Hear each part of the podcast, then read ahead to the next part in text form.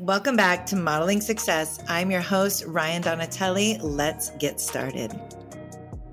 Welcome back to Modeling Success. I'm your host, Ryan Donatelli, and today we are going to cover why accurate data is so important when reporting from the field. And we have the one and only Mr. Corey Schubert. Hi, Ryan. How are you? I'm pretty good. Yeah, good. Yeah, I'm happy to have you. This is Corey's. At least I knew we were going to have this today. Yeah. Just bring it on me. This is Corey's big debut here. So you'll be seeing a lot of him. He's joined our company.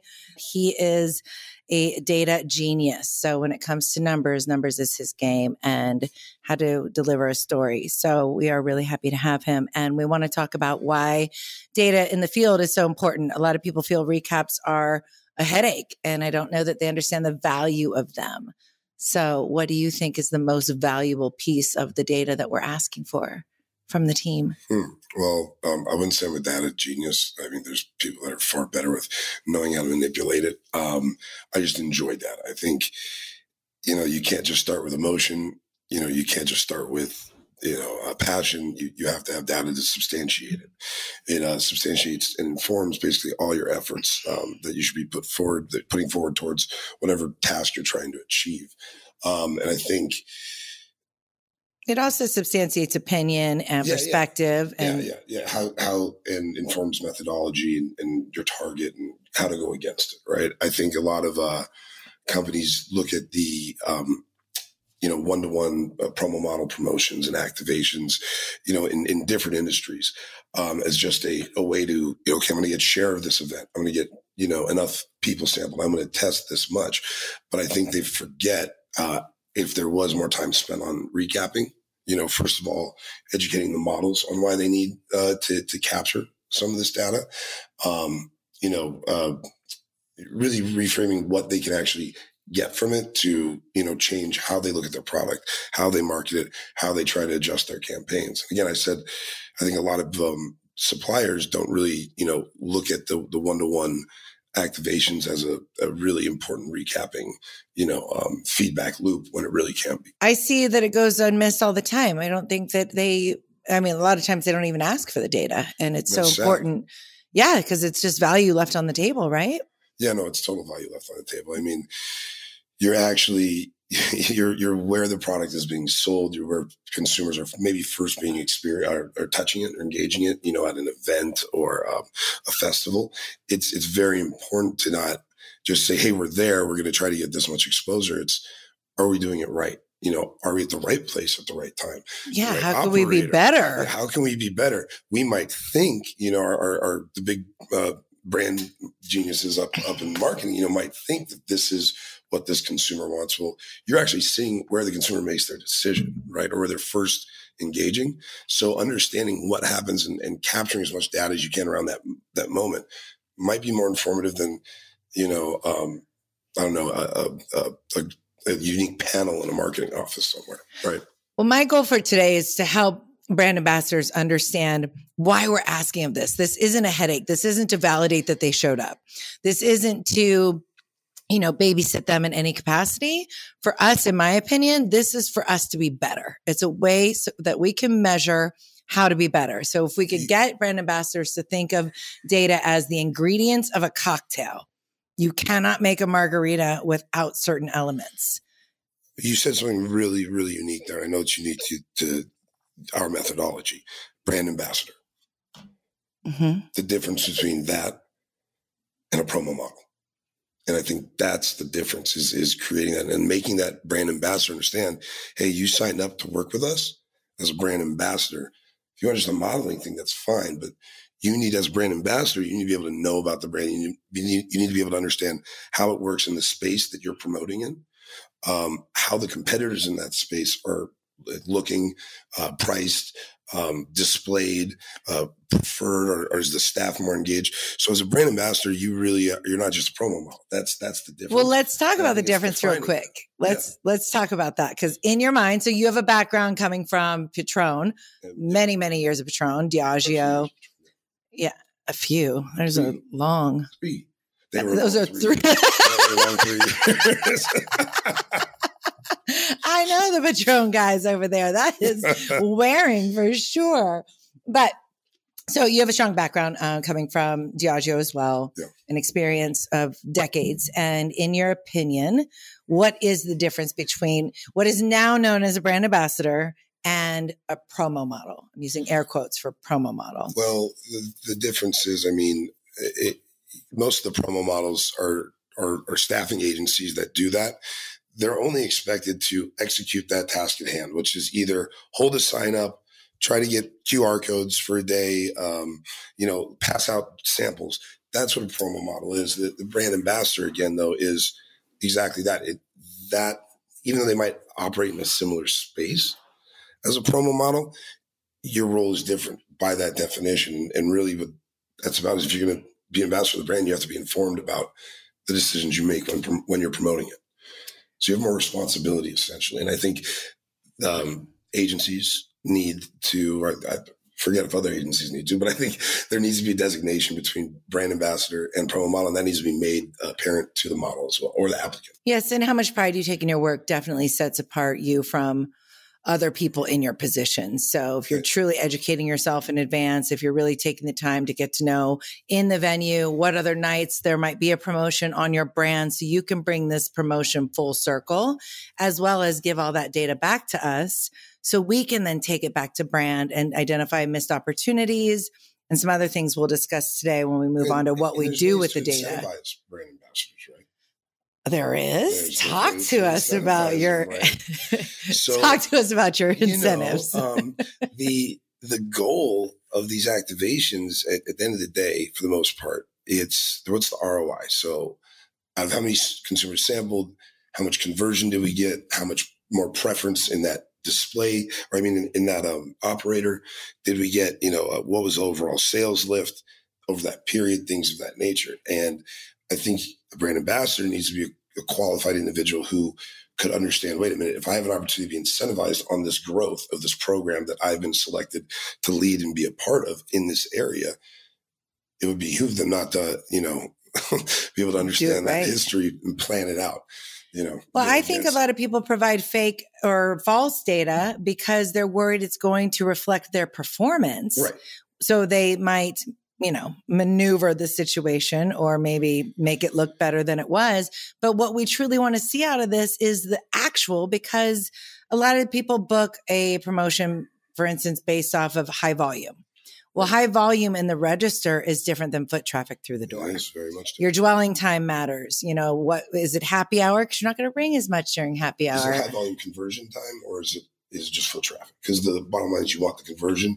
You want to engage as many as possible and convert to sale. Right. After exposure to the brand. And if you have low foot traffic during your promotion and you're, maybe sampling martinis that people don't drink but one an hour, and you're there 2 hours, it makes it extremely challenging for you to be like phenomenal with data, because I sold 4, martinis during my event.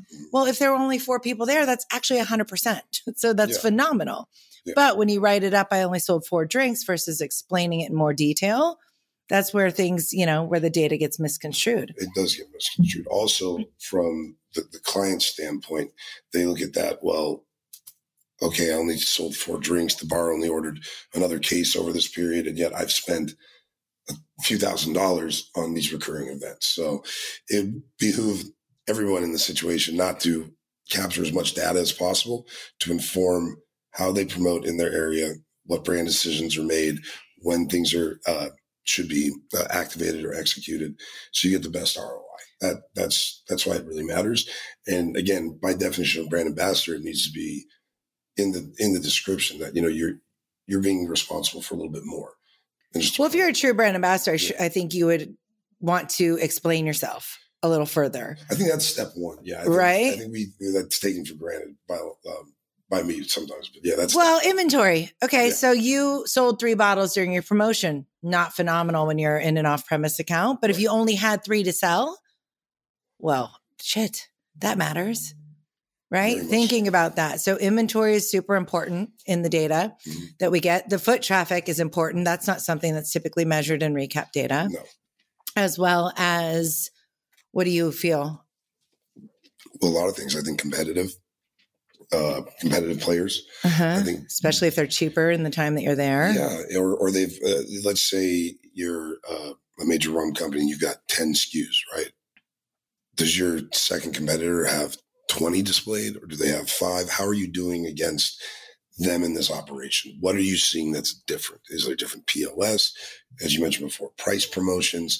There's so many things that are so relevant because this is where the consumer makes the decision, that not to capture them would just be ridiculous. It needs to be taken much, much more seriously.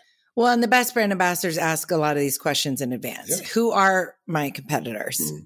Because if you're Crown Royal, they might think that, you know, Jack is a competitor. They might not even bring up Jack because Jack's nothing to them. It's the mentality of the brand, of what they feel their competitor is. And then it's the mentality of the model too, I feel, brand ambassador, of what they think the competitor is. Because just because Crown Royal may say, and I'm just using examples, that Jack's not shit, not a competitor at all, not the same price point, not this, not that, to a brand ambassador in an account where there's only 3 high-level brands, those might be 2 of the 3. Right. So it matters. Mm-hmm. No, it matters. It's even as simple enough as going in an account. Let's say you're Bacardi, you have your Classico, your silver rum, you have your aged rum, and you go to sample the aged rum. You don't even ask, did you ask the operator or the staff, hey, what do rum drinkers drink in this account? I've got 2 variants. Which one should I focus on? It's almost as simple as that. Yeah. Wow. So, that just made me go like, no, I don't think a lot of promotional models know, or brand ambassadors, that that's even an option. Mm. Because if you are going in and you're programmed on a white rum, but even though the spiced rum might be better for the account, what do you do in that scenario? Right. I call my manager. If I'm the brand ambassador, the person that hired me is my manager, which would be the person from the agency, and explain, I'm in this account. It's a white drinker account, not a spiced rum account. It could really go far. Can I at least sample both, you know, and try to come up with an opportunity and identify that? Because the best, in my opinion, the best brand ambassadors are the ones that ask questions, try to solve problems, identify opportunity, and really go out there to deliver a consistent brand message. And in the name of that, it takes really understanding everything about the brand to be a true ambassador of it.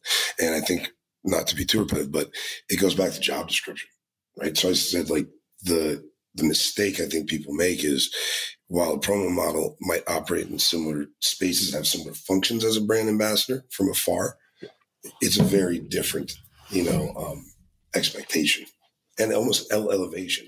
And who's that on? Is that on the agency? Is that on the brand? Like, who is that on in your eyes? I think the way it works is this: brands don't really currently respect the feet on the street, basic feedback is that they can get.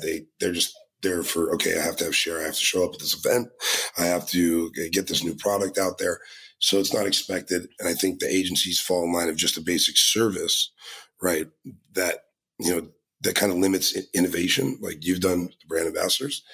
And so we don't even think to create that job description to really fulfill the potential of what the supplier wants to invest in terms of ROI. And then it's the job of the job applicant to understand what, you know, are you qualified to be a brand ambassador? Right. Well, thank goodness there's a certification out there now. Yes. Isn't that helpful? Yes. It'll help everyone understand. And do I really want to interview against you if I'm blowing smoke up your ass? Like, nah, it's not going to work. So yeah. Okay. That makes sense. All right. So what do you think, real quick, couple bullet points. Okay.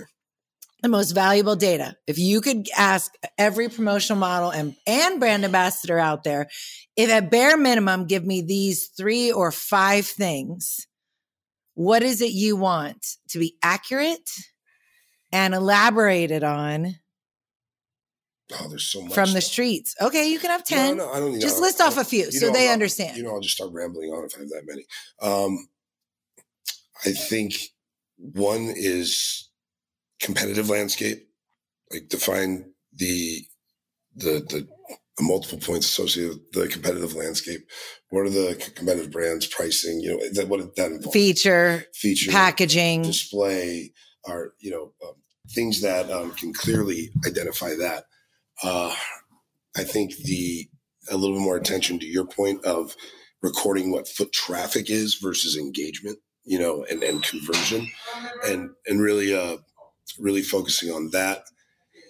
And I'd like to see more accurate demographic data, like consumer demographic. I think you want gender, age, guesstimate, and quotes.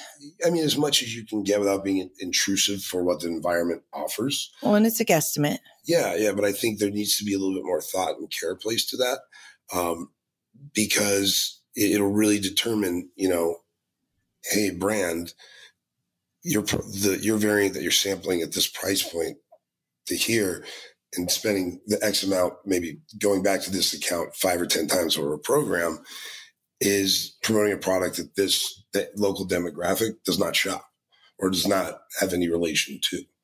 So I think that was a long three, but those are three. Well, no, it's like being in a brewery and trying to sample a wine. It just sometimes doesn't make sense, whether it be the packaging, the product, or whatever it is.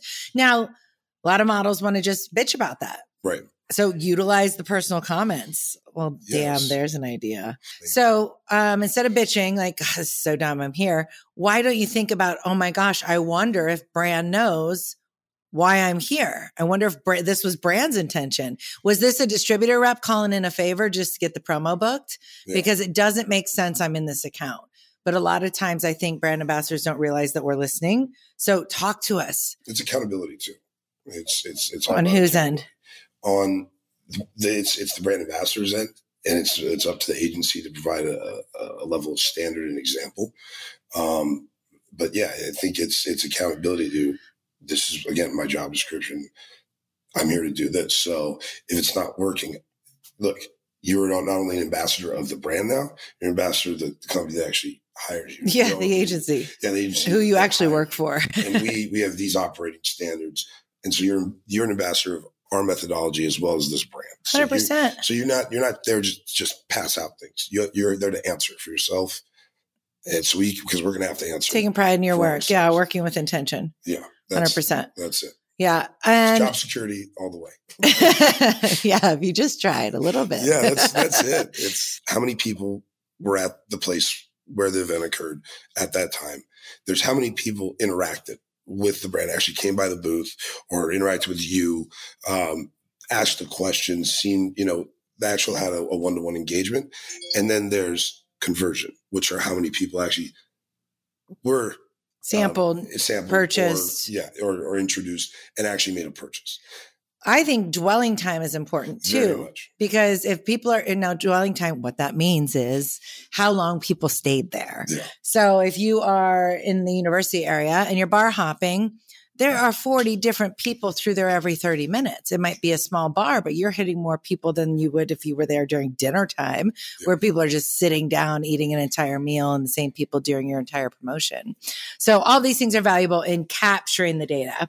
So take notes on that. And now moving on, what is done with this data? How do we help the brand ambassadors out there know why this is so valuable to us, that we actually read it, that we actually utilize it, how we utilize it, and what do we do with it after that? Well, it's hey, we're all here to help. We're all here to make money together, right? It's job security all the way around. Mm-hmm. So, you know, we're showing, you know, value to the client as to why you're paying us to do what we do. I think that's really what it boils down to. It's playing your part. It's playing your part to ensure we're all making money. So we read this data and we run the numbers. We run the numbers against the foot traffic, how many people were sampled versus sold. That's the conversion rate, like we talked about. And then we look into why is our conversion rate low, for instance, if it's not meeting our expectation. Yes. And that is where we now turn around and look at competitive landscape. Exactly. What are the competitors doing in that account? Are they in the same space that we are? Are we at the same level? Are they kicking our ass? Are we killing it? You made a great point earlier. Like, if it's a beer account, is it a draft account and you're sampling cans? 100%. Well, is happy hour $2 off draft? Yeah. And we're out there trying to push a $14 can. Yeah. A 24-ounce tall boy. Like, what does it make sense what we're doing? Because I think a lot of brand ambassadors show up and they're kind of embarrassed that it doesn't make sense. But really, it's just not translated. It's not being told. And until we hear from you, bitching about it does absolutely nothing. When instead, you could just say, I feel this promotion would be way more beneficial to all involved if, because you can deliver bad news with a positive spin. You don't have to say. You can identify factors of how you go to market, right? I think a lot of companies forget to look at if they're executing at certain stores or certain places in a certain area. You know, are they looking at the actual when they're not converting well, right? Are they going back and looking at that zip code's, you know, median income and other things of that nature? You know, is this an ethnic brand? And are you trying to sample it in, you know, Darien, Connecticut, where people sampling whiskey, you know, or being in Covington, Kentucky, trying to sample some plum wine? Like some things are an uphill battle. Yeah, and it's as simple as that is why we need to capture all those things to just say, hey, are we spending money in the right place? Are we doing the brand justice? Are we even touching the right people? How about a sampling budget being accurate? Yes. Vegas versus Columbus, Ohio, drastically different animals. You're talking about $2.50 beers versus $12 beers. Very, very different, and that needs to be accounted for in order to get the ROI out of the program. That's what that's what it has to be, accountability too. And I think, again, it's a lot of the agency's responsibility. I think they've been lazy because they've been boxed into this staffing service box, is to really, you know, take the time to approach the recapping process in a way that you can reformulate, you know, a presentation or a directive back to the supplier that lets them know, hey, this is the whole entire soup to nuts. Look at what we're doing, and here's how to make it better. Right. And you can't get better data than that because you're getting it from the source of purchase. So it's the most direct way to, you know, inform someone of what are we doing here. Right. Well, also, I mean, we have a situation in one of our accounts. This is my favorite. They make us book 3 hours. Yeah. They make us book at 3 hour slots they've assigned us. And one of them is 9 a.m. and the account does not even open till 10. Guess whose issue that is? That is a account issue. That is not even agency. That's not supplier. That's not distributor. That is nobody's fault, but the system of how we have to book. So again, valuable to know, right? So we could potentially tweak some things, talk to the manager, but I think most often brand ambassador wants to either complain about it or they want to solve it themselves and just not show up till 10. Right. But now their numbers don't reflect a 3 hour event. Exactly. So this is bad, but and we need to be able to tell the client that, hey, this is ridiculous. When you're seeing that you think this is low conversion in these 30% of the stores that we're going after, mm-hmm. It's actually better conversion, but we're losing it. This is by default. So it needs to be addressed and looked at that way. Well, and if you're actually sampling 6 people and you're selling 6 bottles, one to each person, that's 100%. 100%. That's solid numbers. That needs to be delivered. Yeah. So the one thing I look at first and foremost when I look at recap data is the time of the event. Okay. Are we at dinner time? Because dwelling time during dinner time is a lot longer than happy hour. Mm. What style of account is it? Is it a high A account where it's a white tablecloth? Are we talking about a C store? Yeah. What is the scenario? Before I go look at numbers, I want to know the time and I want to know the channel and the situation. Because if we're at a white tablecloth account at 4 o'clock, not a lot of big drinkers going on at 4 o'clock at dinner time. No. You know, you might have your one bourbon and water, or your one Manhattan because you are clearly there because you're little older, mm-hmm. eating dinner, or you're with your children, yeah. like eating dinner. So there's things that come into play of how successful you even could have been from the beginning. So promotion time is important. Okay. What else do you feel about the data and what you can do with it? What's your favorite? I just like to access as much as I possibly can. You know, see you dating. You're just greedy like that. I am, but look, yeah. I want to understand everything, right? So I want to capture as much data as I possibly can to come back with an informed message as to how we can do things better. So if I have the consumer data, the full-on competitive data, and the count audience, but also the conversion data, mm-hmm. that's part of the competitive, right? And the demos of the audience and that stuff. If I have as much of that as I possibly can have, and I can put cause and effect together from that. Mm-hmm. I can really help change the trajectory of how we do business with that brand and really make the brand excel too. So you're creating value for the brand out of the data. I don't want to just do things. I want to understand why I'm doing them. Okay. Right. And I think that's why brands activate. They should want to understand why they're doing it if they're just going to go out there and do it. And I want to be able to tell them, hey, here's the best way you can do it. And the only way to do that is through actual propagated objective data. Well, can we talk about the avatar? Talk about that, because I think that's going to be a little over my head. The avatar, what do you mean by the flood? Well, the avatar is your target demographic. Yeah, okay, that's why I want to make sure. Right? You want to be in front of your actual, like when you create your avatar, who is my number one? I would call it consumer teacup. That's old Diageo speech. I just want to make sure. Teacup? Yeah, teacup. Oh, what does that stand for? Anything? Just your consumer teacup, like your t-shirt shape. Who is your consumer? Interesting. Okay. Yeah. It might hurt people's feelings to call them a t-shirt today. Call it teacup. Oh. Anyway, so you have this target avatar, and for instance, Pacifico. Yes, they have a very targeted avatar. It's the IPA drinker. You have 2 IPAs. You switch to Pacifico. You coast on it. You're a surfer. You're this. You're that. You know, they've got it all mapped out: age, gender, all the things. And I'm not saying specific to one gender, right, but. And then we go to market in Southern California, and more females are drinking this that are 25 to 35, and their true avatar isn't what they think it is. Yeah. How often does that happen? Probably quite a bit, because I think the companies kind of get lazy with the volume they try to do. Mm-hmm. And it's just, they forget the value that can be extracted from the activation efforts, and they're just going, okay, we got to fill this. We have to spend this money. We have to fill this sponsorship. And they're not, I think it's a little bit from their laziness, I would say. Well, I think the one prime example that comes to my mind is White Claw.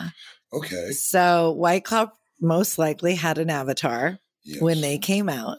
And I'm going to guess that today's avatar is not the same avatar. No, not at all. Oh my gosh. Yeah. That's that brand had like a cultural effect on drinking. Well, it almost came down to like a fitness drink of choice too, because every male that's ripped has no problem drinking White Claws. I don't drink White Claws. Are you putting yourself in that category? No, I'm not ripped right now. But no, when I always refer to this meme that I see out there, it's like, you know, my generation, it's like, the 40 ounces, the malt liquor generation now is guys holding White Claw. And it's like, we're not the same. I just don't.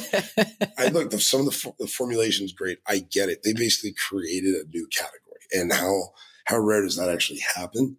And they owned a new category, and it affected the whole entire alcohol business. So I don't, it's not. It had to come from your vodka soda, tequila soda.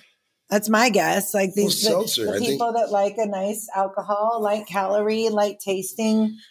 I think it was trying to find a new way to do light, to your point. And I think it had to match today's culture too. And I think the idea of, you know, seltzer waters, craft seltzers, things like that. Even drinks like spritzes are becoming more popular. Low alc became more popular overall in the industry.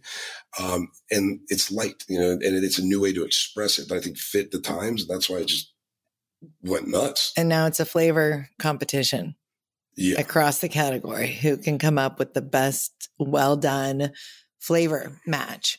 But I spent a lot of time up in Wyoming, and I'll tell you what, the men snowmobiling, even they pack their entire snowmobile with White Claws.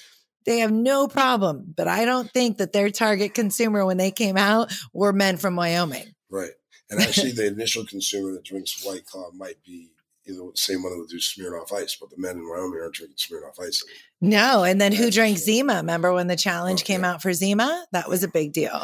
Yeah, and I think men were doing that. I think Mike's Hard, you know, crossed over pretty well, but I think that was more of a regional like push where it was just like available in major markets. Mm-hmm. You could tell in like certain smaller local regional markets where like it was owned. Like, so I think that did a good job after Smirnoff Ice, but yeah.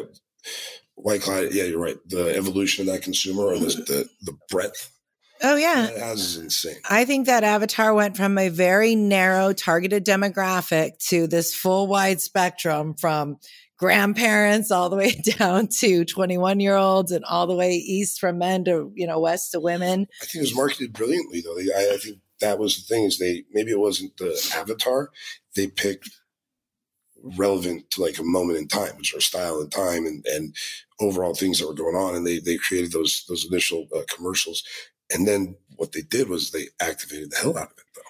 Well, what's wild is we were in Ohio doing a ton of work, and Ohio was actually the front-running state for White Claw. Well, I think what people don't understand also is that the way suppliers look at the two largest actual like individual customers, I think, it's like Pennsylvania and Ohio. Well, Ohio has over 100 universities. Yeah. So it helps. And you can drive through the entire thing in 4 hours. But Anheuser-Busch alone has 22 distributors. Crazy. 4 hour drive. No matter how you slice it, and you're out of the state, like from top to bottom. And there's 22 AB distributors. That's a lot. That is a lot of consumption is what that is. When times are good, people drink. Times are bad, people drink. When it's cold, when it's hot, like it doesn't matter. Yeah. So being in front of the right avatar is super important, because if you're not, you know, a high A account trying to sample martinis, that makes sense. Right. If you're in a high A account trying to push draft beer, it makes it a little more difficult when there's a white tablecloth involved. And again, if I'm that brand ambassador, I'd want to know what works here and why, so that I can actually do what I'm supposed to do, which is drive conversion. All right. And back in the day, I had a program for Apple Pucker. Boom. Do you remember Apple Pucker? Yeah. And we were launching Island Blue Pucker, and we had Watermelon Pucker. And they gave me this straight scope of work. And my tools were mints, condoms, and giant beer tubes. Yeah. That sounds like a legal nightmare. They basically wanted me to go, at the time they were called alternative accounts. Okay. With the condoms and the mints. And then I could go to bars and maybe try to get these beer towers. That's real courteous. I want to leave alone the condom part, but the point is that I turned. So it was the mints and the condoms together. They were separate. Yeah, they weren't mint flavored condoms. No, I didn't think that. But I'm saying those two items were for a certain account type, right? No, I just was told, here's what you have. I wasn't going to take condoms to restaurants, so that would have been drastically awkward. Right, okay, we stop there. Yeah, things are going south quickly. But anyway, the point is that I turned it into a martini promotion. Yes. I thought about how can I sell the most. I mean, that's a liqueur that you're just adding in. I mean, you're putting a tablespoon of this into every shot. Yeah. Max. How am I going to sell cases of this? So I had to tweak the promotion a little bit, make it martini promotion. I put four girls at the bar, all drinking the same blue martini. I put a girl in a blue dress walking through the restaurant in a blue martini once every 15 minutes. It's subliminal marketing. Yes. Everyone would stop and say, what are those girls drinking? Then it gave the bartender an opportunity to say, this is our new house martini, blah, blah, blah. Explain the message. Now I've influenced the influencer, and it's the subliminal marketing, and we're selling way more than, an ounce of something. So what they thought their avatar was with the condoms and mints is drastically different of how I became number one in the nation with this program. Right. So you have to be open-minded to tweak things. So well, it's understanding where it lives. Like you said, it's an additive in a cocktail. So the only way, if you're going to drive overall volume, is to make sure it's in the cocktail, that it's representing the account. It's a theme that's part of the account that people recognize is associated with part of the beverage program. And at mass, that's the only way you're going to drive volume. And 2 tablespoons per drink. Yes. It goes a lot further, obviously, in sales than one, totally. Right? And if you want to give it a step further, it's an opportunity to upcharge. True. Yeah, it's like a margarita versus the Cadillac. Oh, such a difference. Cadillac for sure. Yes. Okay, then we want to make sure we have ample inventory.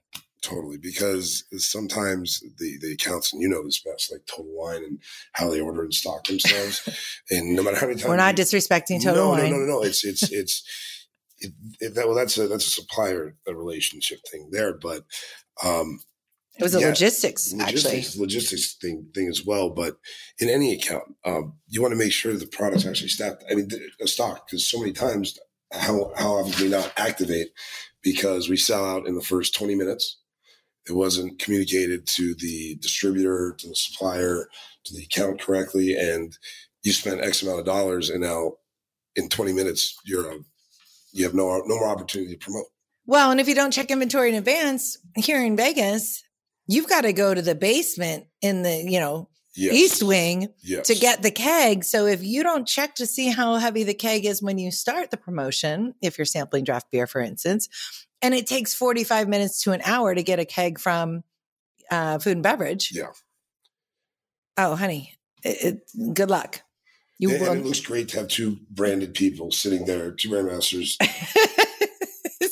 Like their table's not even set up, because they have nothing to sample, and so that's a pretty awful situation.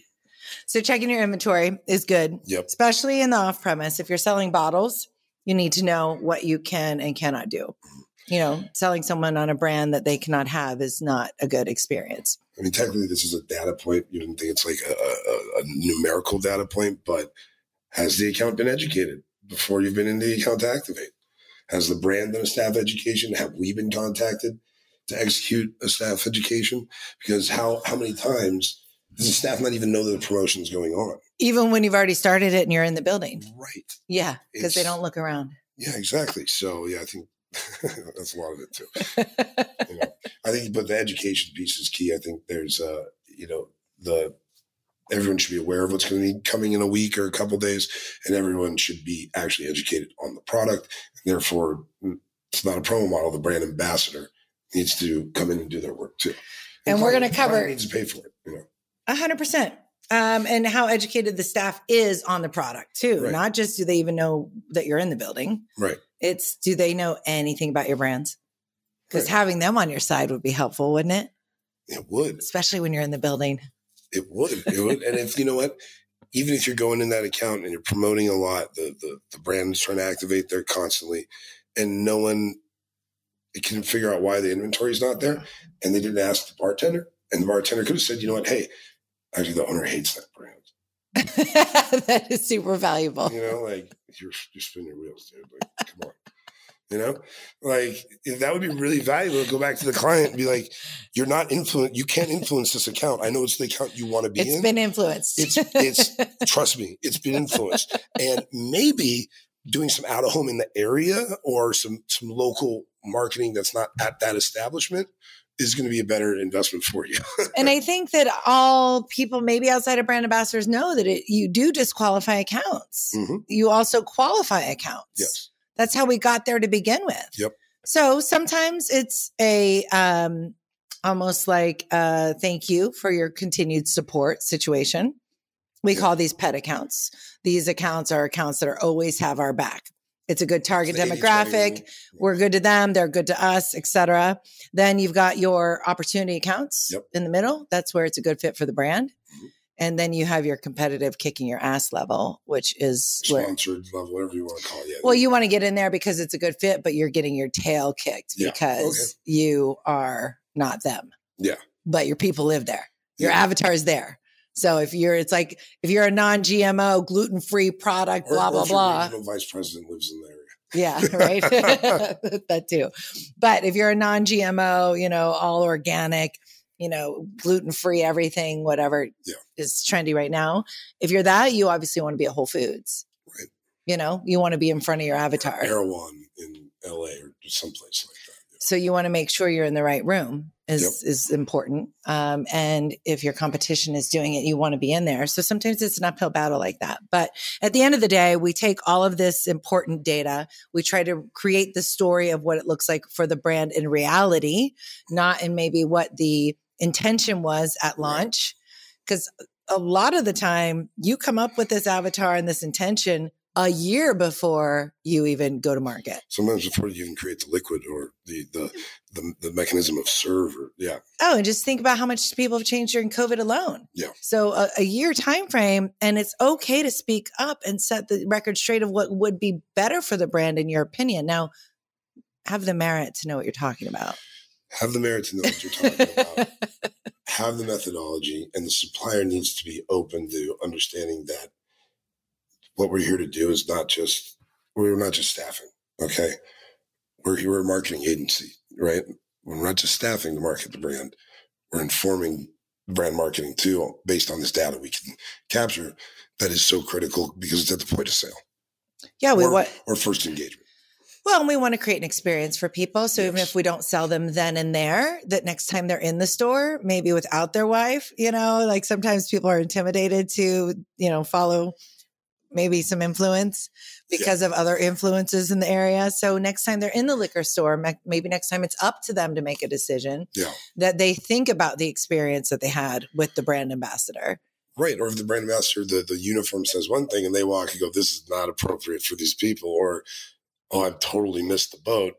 That's something to capture. You want to care about that too, and be able to say to your manager, hey, I know the brand says dress this way. We need to dress this way to be appropriate, and fitting. Oh yeah. I can't tell you about how many NASCAR events that we've staffed and the girls wanted to wear skirts. And I'm like, you best put shorts on because with camera phones and things, you're moving around. You gotta be careful what hits the internet. You're right. Yeah. I've had that happen before. So what we do is we regroup with the data, the story that it tells us, because it's unbiased. It is what it is. Yeah. So it's not an opinion of people. It's really true information. We re-look at the strategy and see what needs to be tweaked. And we go back to brand and we say, the data shows this. So sometimes it's repackaging the promotional game plan and the go-to-market strategy with promotions and activations. So we can do better. Yeah, which in theory helps your job as a brand ambassador be easier because you're put in the right environment and set up for success ultimately versus in theory. I think one of the most valuable things I was ever told at any job or any level I've had was know your business. Know your business. What area is yours and operates in? And even if you're just sampling, your business to know what you're sampling. Yeah. And where you're sampling. And I want to take that a step further because in last week's podcast, we talked about this. It was work with intention. Yes. Care about how you're representing yourself first and foremost, but also think outside the box. What else can you do to make this the most beneficial promotion that could ever hit the streets that you put your name on? Yeah. So if you're only given 50 keychains and $50 and you're there for 5 hours, you obviously want to gross that out. But is there a distillery tour with a QR code?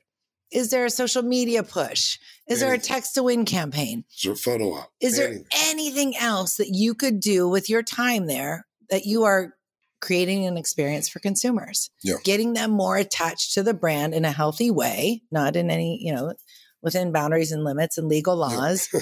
And all the things, but is there a way that you can make this promotion so much better than the one happening down the street that your coworkers are doing with the same scope of work that you are given? Again, I think it's accountability on all levels. I think we do a good job of it because of you, but the agency needs to actually, define the value of what they do and why they're being hired. Yeah, it'd be nice if everyone cared as much as we did. Yeah. Well, actually, no, we'll have a bigger voice and we can let them not care and we'll do better. I'm totally fine with that. Okay. So I'm going to bust out real quick before we go what a true, really great brand ambassador does when they get to an account. Go for it. Well, first and foremost, you know what recap info you're needing. Yes. Because you need to start getting those answers from the moment you walk in the door. And it starts with introducing yourself to the manager, saying what you're here to do, checking inventory. First and foremost, my name is Sarah. I'm here with, to represent Corona today. I've been told we're doing bottle. Where do I set up? What is the inventory on bottle? Yeah. Do you also have it in can? Is it also on draft? What is the feature price? What is the regular price? Now I need to know these things because I'm about to go talk to people. Right.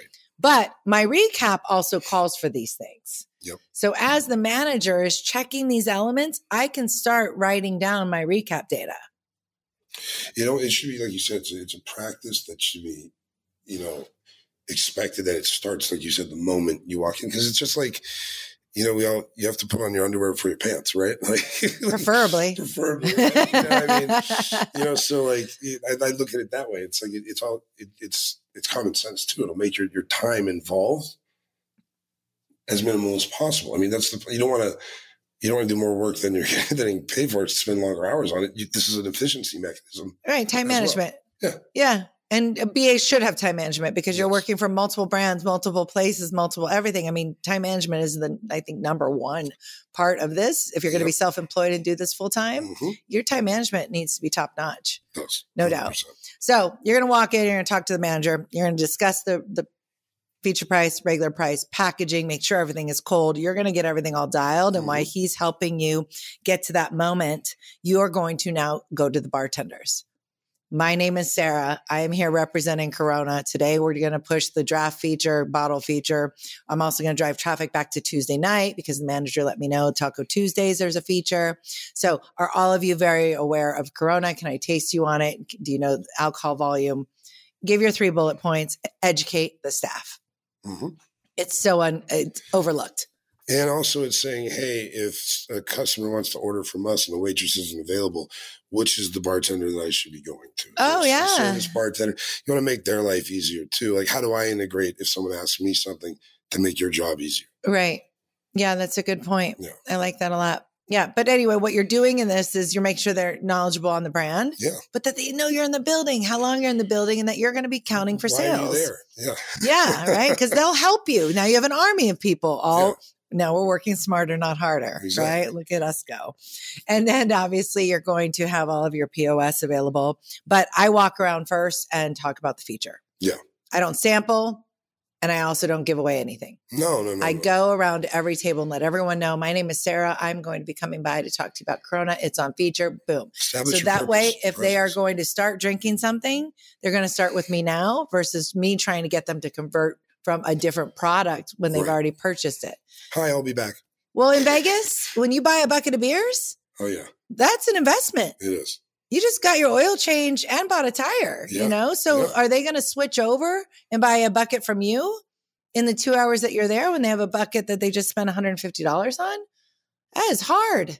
Hard to do. Yes, it's not impossible. You can swap them and some other things, but you need that register to reflect Coronas. Yes. Not the pictures necessarily, because the sales count. And if they already rang it up as a Budweiser and they swapped it out, those sales aren't counting for Corona. So there's situations, but letting everyone know about the feature, then coming by with product, then coming back around for your biggest fans, giving away some point of sale. Now you have talked to the same people 3 times in an hour. Yeah.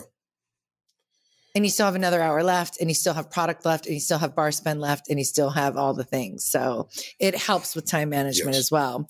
And then obviously before you leave, you want to say thank you. You want to make sure and get your photos. You want to make sure you have everything for your recap. Thank the staff. Tell them when you'll be back. Ask them if there's anything I could have done better or we could have done better too. I think that gives them some ownership, and you're in their space, like you're in their house. So it's best to understand how they want you to operate. Yeah. And even if there were challenges, concerns, or some ideas you have, maybe speak to the manager at that moment. Hey, foot traffic was a little slow today. Is it usually like this? Because I have another event here next Friday. Do we need to push it back an hour? Would it be better to come on Tuesday? Like, what is a better time or situation for me to be, the most beneficial when I'm in the building? So that's just what I would do if I was a brand ambassador, but You wrote the book though, right? It makes sense. It's common sense, but it should be outlined that when they get the job, it should be, walk through how to execute the job. So responsibility on us. Yeah. Well, we're doing our part over at Talent Booking Experts. That's for sure. Okay, so that. And we have certified brand ambassadors at Talent Booking Experts as well. All right. Well, anything you want to throw in before we get out of here? No, I'm good. Thanks for joining us. Thank you. It's going to be just the first of many. Again, Corey is now with us, VP of Strategy over at Connections Consulting and Marketing Solutions. He is a data savage. I don't care what he says. A Mensa. No. He'll brag about it when he's off air. All right. Well, thank you so much, Corey. Appreciate having you. And we will see you all on the other side. Thank you. Thank you for joining us at the table of Modeling Success. I am your host, Ryan Donatelli, and you can find me on all social channels, mainly Instagram, LinkedIn, and ryandonatelli.com. Make sure to rate, review, and subscribe, and meet us here every week where we will be discussing the actual happenings that no one wants to openly talk about in the talent and entertainment industry.